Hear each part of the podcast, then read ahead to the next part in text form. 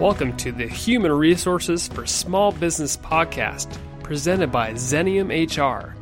I'm your host, Brandon Laws. Whether you're an HR professional or a small business leader, each episode of this podcast is designed to bring you the latest in technical HR and leadership at your convenience. More content is available on our website at www.xeniumhr.com. Let's dive into today's topic.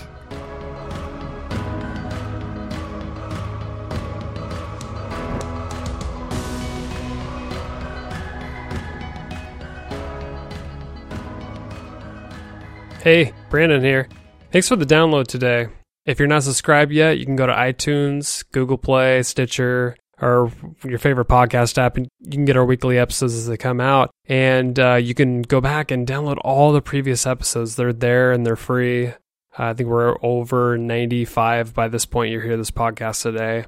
Also, if you, I don't ask this very often, but if you would also do us a huge favor and leave us a review on your favorite podcast app, we'd really appreciate it. Uh, so others like you can find the show, and we just really appreciate the support.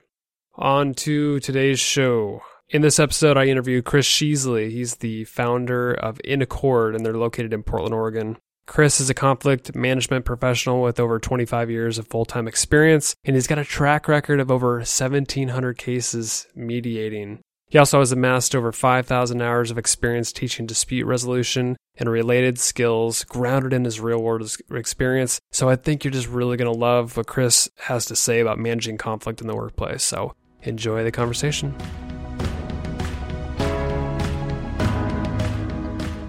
Hey, Chris, it's great to have you on the podcast. Welcome. Oh, Brandon, thank you. I'm looking forward to chatting with you about it. Yeah, it's going to be a fun conversation. So, you're a professional mediator and you've worked with, I imagine, all sorts of people dealing with varying reasons for having conflicts. And I really wanted to ask you kind of this big overarching question. How and why do conflicts usually start in the workplace? If you work with a lot of people, I imagine you have a nice sampling of, of reasons why they start.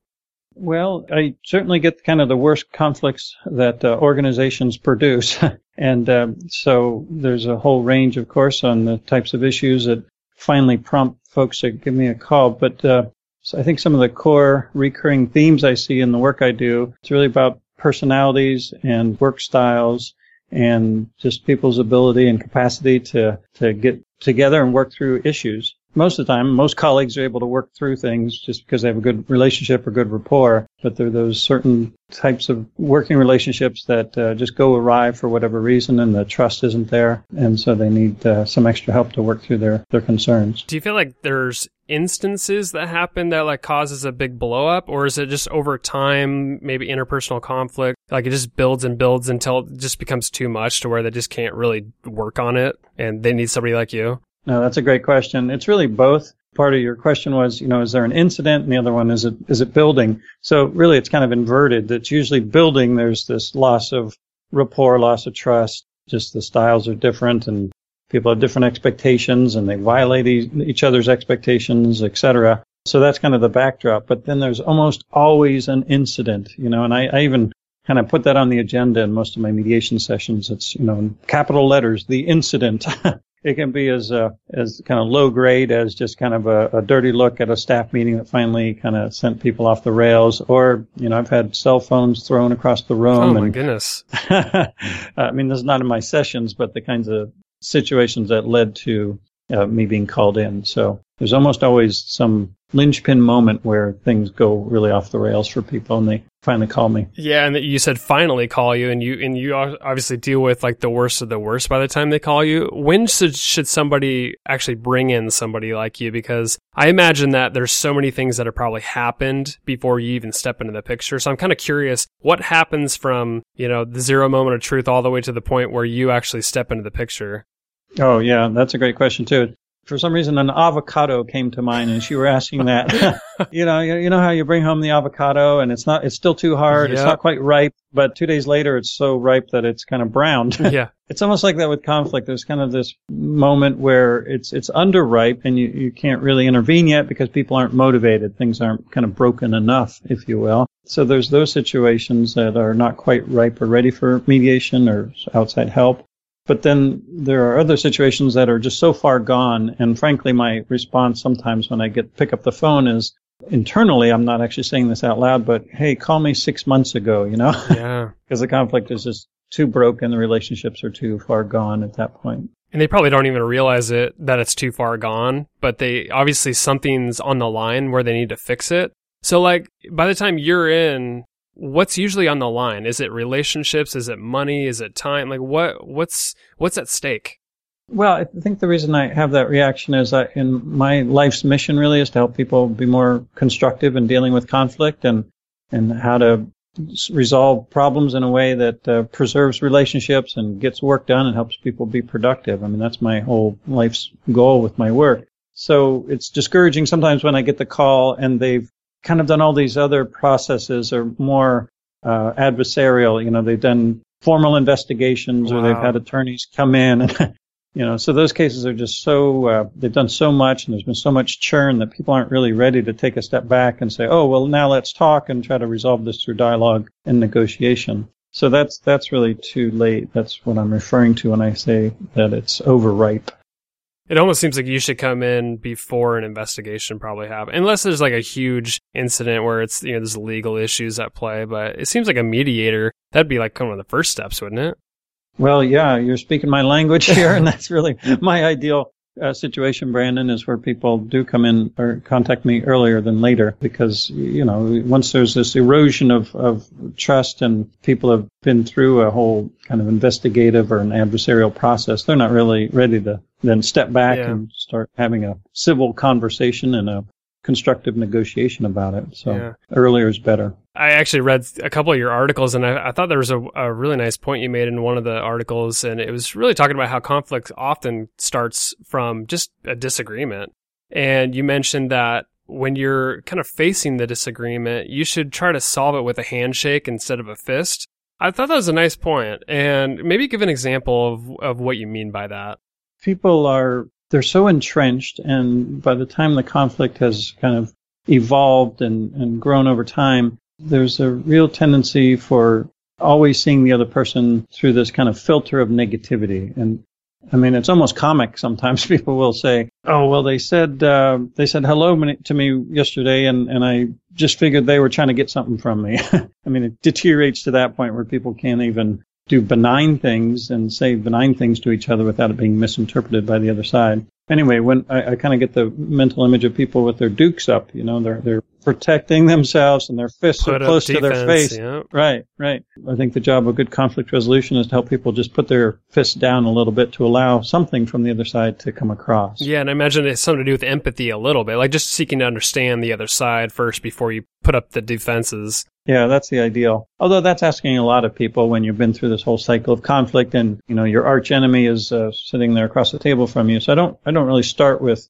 helping them empathize. I really start with helping them share their own story and their own pain. And only once they've done that, then they can get to a point where they can start to hear the other person's stuff too. I mean, by the time you come in, is it, is it, do people really see it as like, this is my arch enemy? This is my adversarial? Is that really how people are thinking? Well, I'm, I'm overstating some of this for effect, you know, to kind of underscore the point. I mean, in the, most of the time, it's certainly not so egregious that it's arch enemies, yeah. and you know, that's kind of the language of conflict. But I'm I'm just trying to underscore some of the points here. Yeah. When conflict arises and you're sort of like in a group setting, you're part of a team, and you just sort of witness this ongoing conflict between maybe a couple people, what what's something they can do if they're just kind of a fly on the wall, seeing all this unfold? It just seems like it'd be an awkward situation. Should they do anything about it? That's an interesting question about kind of the role others can play, and I think um, certainly leadership has a role to play in the face of conflict, and, and I think it's good management to notice and then intervene to the extent you can to try to work out some of those issues that people are having with each other. And then there's, I think, some colleagues or coworkers can certainly have an influence too. Your question is kind of a microcosm of everything I do as a mediator to try to help people work through issues. So there's a, it's kind of a, an innocuous question, but there's a long answer to it if I were to go into all the details of the things that, you know, you can do to help other people resolve their conflict. So I guess if people are trying to resolve their own conflict, what's something like bold that they can do to really try to get to an acceptance between both parties? And you actually mentioned this in one of your articles, but like, what's something that they can do, uh, or maybe one person does kind of boldly to try to get to kind of a nice resolution? That is one of the concepts I try to share with folks is this idea of uh, when the conflict is so far uh, evolved and the kinds of escalated things that we've been talking about, when you get to that point, you really do need to take a bold move, as you said. So saying something that's really uh, uh, an offer that's going to be meaningful to the other side. I encourage people to, uh, instead of just complaining about what the other person is doing, figure out how to talk about what they want the other person to do instead. So it's a subtle distinction, but instead of saying what you you don't like or what you don't think they should be doing, think about what you do want them to do instead, and then figure out how you can help them say yes uh, to what you're asking of them. So that anticipates what you think they need from you or what they're even saying they need from you. So it's really this quid pro quo of negotiation at its core. That's all I do is help people negotiate. I'll give you this if you give me that. People can be reminded of that, then it can be really uh, constructive in the conflict resolution process. There's this concept of, you know, active listening where you're, you really listen to what somebody's saying and then you're kind of like regurgitating what they say just to show that you're kind of understanding of their point of view. Does that work in conflict? I appreciate your skepticism. I think I should start off by saying, and I kind of share that skepticism too, that people kind of do these rote learning. They learn about something and then they just kind of regurgitate that technique. In my experience, what really matters more than anything is authenticity and genuine curiosity. If you really don't want to hear the answer, then don't ask the question. but uh, you can be very effective in conflict resolution if you just try to be curious. So that's something that's not all that hard to do. I find if people tap into their real gut feeling about the other person, they really don't know why the other person is doing the things they do. They really are baffled. And so it's that kind of bafflement or curiosity that I encourage my clients to tap into and then ask the question based on that. Like, you had such a strong reaction when I said X, and I'm not sure I understand where that came from. You know, help me understand why you had that reaction. That's vastly different than, hey, you're a jerk. The way you responded was totally offensive and I'm frustrated with you. See the distinction, of course, between those two approaches.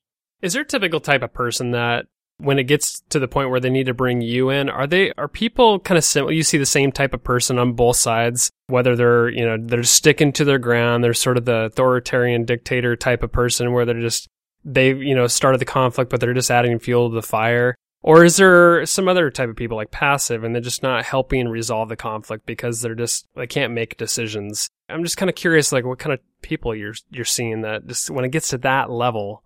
Well, it's a fair question, but I would like to highlight that we all have conflicts um, in our lives all the time. It's a really natural, normal part of human existence. And uh, of course, you know, we all know that if there's no conflict in an organization, then there's probably not much going on in the organization. Yeah, I, I, agree with that. Yeah. So, in the terms of the clients that I work with, I, I wouldn't say there's a typical kind of person. It's really just a dynamic. It's it's almost a didactic process between the two sides that it has evolved to a point where it's it's not easy for them to resolve anymore. And you know, I think we all be honest by uh, highlighting that we all have those kinds of relationships that have gone off the rails in our work life or in our personal life. So I don't really blame the client. Yeah. Uh, it's just the the dynamic of conflict can be difficult for anybody. Yeah, it, just, it gets to a point where it's just too far gone, and and people probably get emotional about it, and that's where you really come in. You mentioned that without conflict, then there's probably not much going on. I agree with that. But what does healthy conflict look like? Is it just where it's, you know, there's conflict, but you, you solve it pretty fast? You know, you seek to understand a little bit more? Or like, what does that look like? I like your term healthy conflict. I have a training module called constructive conflict. So it's really the same concept. And it's just that you can have uh, disagreements, you can have uh, different objectives, you can have different styles, and that can be con- healthy in the sense of diversity and different points of view and that that's useful. That's good for an organization to tap into those different approaches and, and, attitudes that people can bring. Because of course the opposite is if everybody's thinking the same, you have groupthink and you're not really making much progress. I really think it's important to have healthy conflict in the sense of just being able to keep the relationship intact as you work through the issues on the table. So let's say I found myself in a really nasty situation where I made a, a giant mistake. whether it was a blow up or just a just a mistake that impacted other people. And I knew in my heart that I had a wrong that I needed to make right through like an apology. What's the right way to do an apology?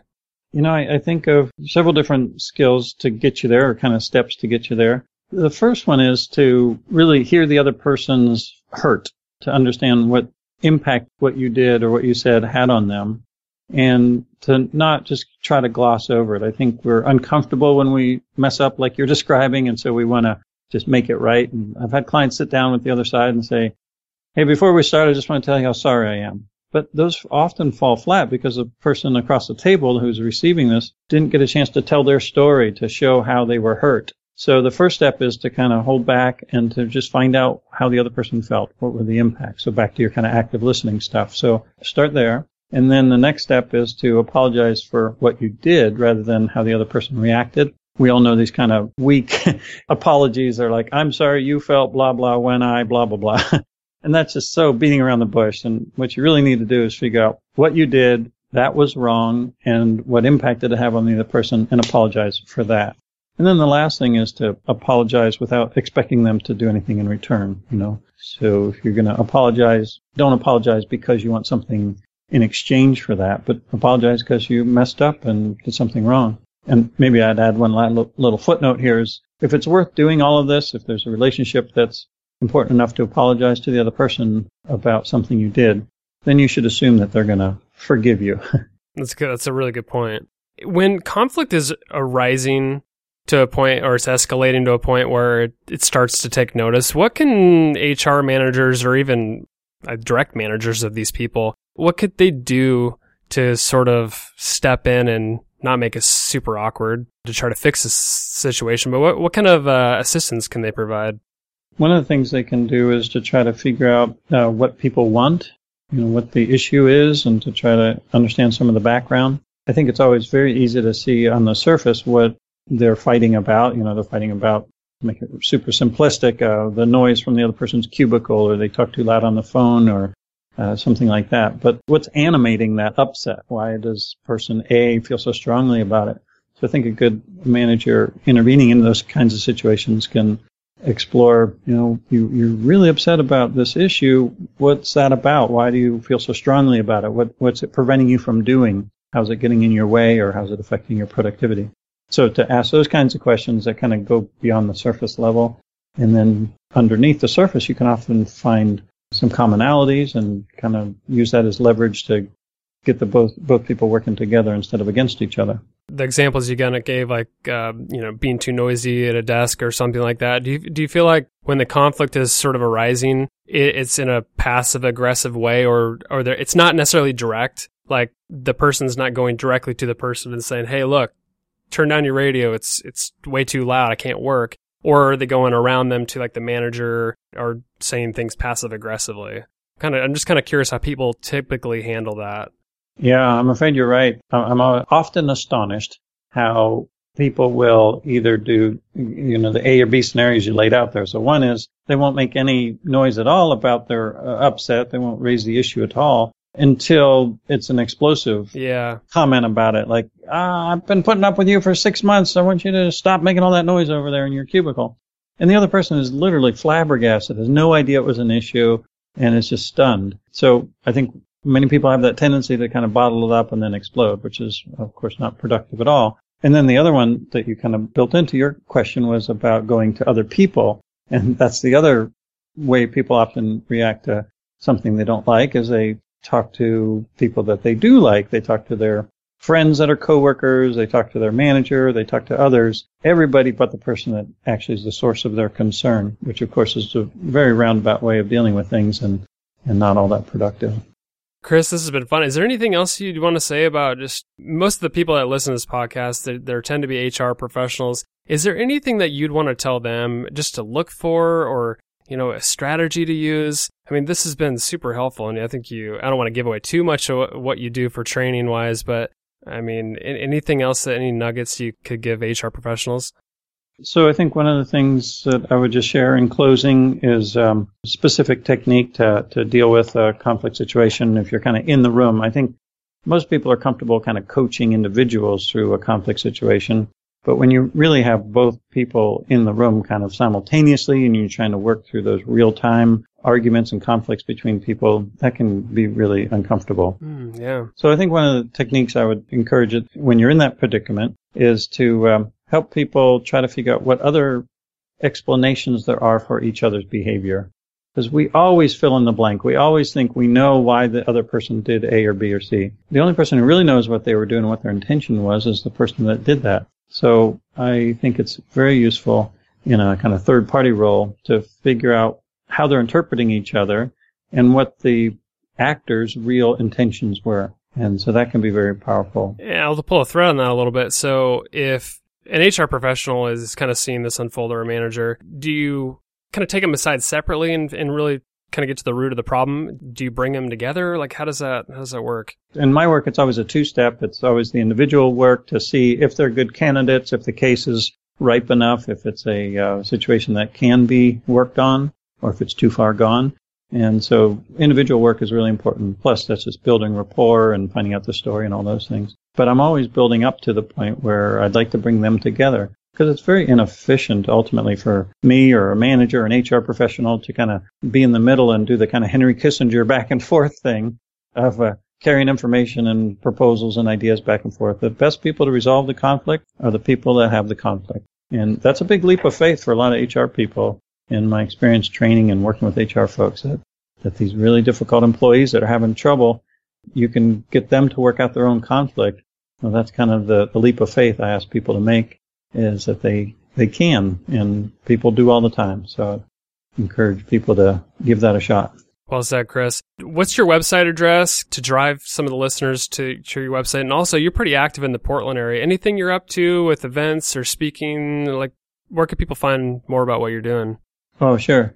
So the website is inaccordnw.com. So in accord, like in agreement, NW for Northwest.com. And as far as activities, primarily I'm an in-house trainer, so I don't have much public seating for my trainings. But anybody who wants to can go to the website, sign up for our newsletter, and kind of stay in touch with things we're up to. Fantastic. Chris Sheasley, thank you for joining the podcast. It's been a lot of fun. Appreciate it. Thank you, Brandon. I appreciate it too. Thanks for listening to the Human Resources for Small Business podcast. Subscribe to this podcast and leave us a review on iTunes, Stitcher, or wherever you listen to podcasts.